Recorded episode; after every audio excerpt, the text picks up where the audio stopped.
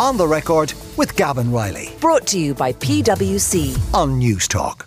uh, we're thankfully uh, far enough, hopefully, uh, past the peak of the COVID pandemic to maybe think about the nature of uh, work and of workplaces um, in Ireland and around the world. Uh, PwC has undertaken a major study about the hopes of fears of workers here in Macon. In fact, the, the study is called Hopes and Fears. Uh, Leisha Milan is Senior Manager at PwC People and Organisation. She's with me in studio. Leisha, thanks for coming in. Uh, can you talk me through some of your major findings?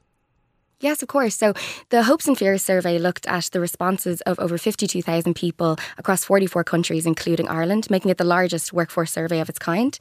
Um, it covered a lot of areas, Gavin, I'll be honest. So it's hard to narrow in on, on just a few topics. But to give you a sense, um, one of the major themes that came through is that retention continues to be a major issue for organisations, with over 56% of Irish respondents indicating that they would be likely to switch in the next 12 months. That's quite a high percentage. It's a high country. That- that the idea of four out of every seven people will be prepared to, to move workforce. Is that maybe a sign of one of the natural things that happens when you have basically full employment, that workers feel like it's now a workers' market and that they can pick and choose where they want to go, what they want to work in? It's an interesting point. I, I think what we're seeing is is that people, especially people who have in demand skills, feel like they can e- explore what options are out there for them and understand what are the the rewards that they can get for the skills that they have. Okay, uh, I'm interrupting you mid flow there. Some of the other major findings uh, no from problem. your survey? So, um, secondly, and, and I've already touched upon it, um, those who have in demand skills, so those who, where there's a skills shortage in Ireland, um, are more likely to, to act with a sense of power and to feel empowered in their work. So, what does that look like? They're more likely to ask for a raise, they're more likely to look for a promotion, and they're also more likely to be satisfied in their jobs and to feel listened to by their managers. So, generally, this part of the workforce have that sense of empowerment and feel um, more satisfied in their jobs. Thirdly, there's an interesting um, dynamic and a difference between younger workers, so those aged 18 to 24. Um, and this, this uh, response base is different to the rest of the response base. And, and what that looks like is they're less satisfied in their jobs. They're more likely to feel concerned about being overlooked for a promotion opportunity. Um, they're less likely to, feel listened to by their manager, and they're more likely to change some aspect of their employment in the next 12 months, whether that's working hours or whether that's employer altogether. Uh, I know that obviously it, this only being a sort of a headline figures thing that you can't drill too far into the, the root causes of something like that. But but if so many under 25s feel somewhat precarious or that they may be overlooked at work, is there something maybe systematic that might cause that, or, or is it possible that it was it was always the case that the people who are most junior in an organisation are always going to feel like they're the, the runts of the litter and that this has always just been the case anyway? It's a great question. I think if we think about that cohort, this is the cohort that joined the workforce during the pandemic. So they have had a very different introduction to the workforce than the rest of the workforce. Um, and we're really seeing that in practice. It's also a group that are more likely to want to come into the office because they're naturally not having that interaction as much. Um, and and it's it's interesting. There's definitely a disconnect between this cohort and their organisations, more so than that has been previous. Uh, one thing that I thought was quite striking about the overall findings of this survey is the proportion of people who say that they've had uh, or that that they've discussed some sort of sensitive or almost political matters at work. And in a way, that's that's completely understandable because people spend eight or nine hours of their day trading around the same piece of carpet with other people. Of course, they're going to discuss these things. But I wonder, does that bring obligations or other uh, issues for employers that they might not have thought about?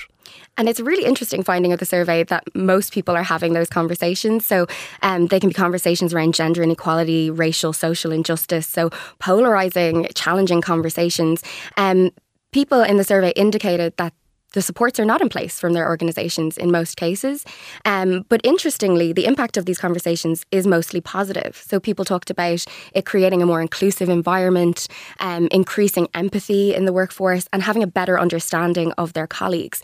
Um, so really, what the survey is telling us is that organisations need to embrace the fact that these conversations are happening and put in, po- in place the supports that allow for open, trusted, psychological safety conversations to happen. Which a useful perspective for it actually, because you might think that if these conversations were happening and as you say, there's no professional sort of supports or no kind of support network around it, that it might be the sort of stuff that colleagues would fall out over. If they're if they're discussing political matters and they're like, oh well that person thinks this. Well, there's, that's there's the no way I'm going to be working with them again. But actually if it means that they understand more of each other as people rather than just as colleagues, that it can be beneficial. Well, that's the danger uh, of, of not putting in place the supports and not encouraging the conversations.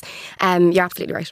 Um, does all of this have any upshot for people, as you might say, in the C-suite, people who are in, in at corporate level who need to to manage HR issues and to, to make sure that it's a more fulfilling workplace for the, their staff? Is that something that, that raises some some shortcomings for them that need to be addressed more urgently? Well, I think traditionally C-suite and leadership um, levels may have just been nervous of these types of conversations and may have been discouraging of of, of encouraging those mm. types of conversations in the workplace. Um, so I think it really is about recognizing that the impact impact is positive and people are getting the benefit of having these open and trusted conversations. So, from a leadership perspective, it really is about embracing that, um, ensuring that you're comfortable with having those conversations. Um, and again, it's not about one opinion being right over another. It's mm. really about understanding that dialogue and being able to have different opinions successfully. Uh, the one other thing I should ask you about is whether people are happy with what they're paid. What have you found on that front? In terms of uh, what the survey indicates, just under six out of 10 people indicated that they do not feel fairly uh, rewarded financially, so significant number. Mm. Um, and two thirds of the respondents in Ireland indicated that they would look for a raise in the next 12 months. Um, so it, it, wouldn't come as a surprise. I think the, the cost pressure is, is on organisations and people alike at the moment. Mm. Um, what is interesting is that while pay is the number one thing that people consider when changing um, job, the second most important factor is having fulfilling work. And the third most important factor is being able to be themselves at work. So you can see that we quickly move from pure financial, you know, money mm. um, to having more meaning in the work that you do, and also then the culture of the organisation that you work for. Um, so there's a total reward piece here that organisations need to think about. Um, one other modern phenomenon as well is the idea of hybrid working, or people spending some time working from home, or a combination of spending some time in home and in the office. What does the survey tell you about that? So interestingly, two things that I, I want to, to flag. So uh, approximately half of the Irish respondents indicated that they could not work remotely. Um, okay. So it's important to bear that in mind when organisations are looking at their workplace strategy.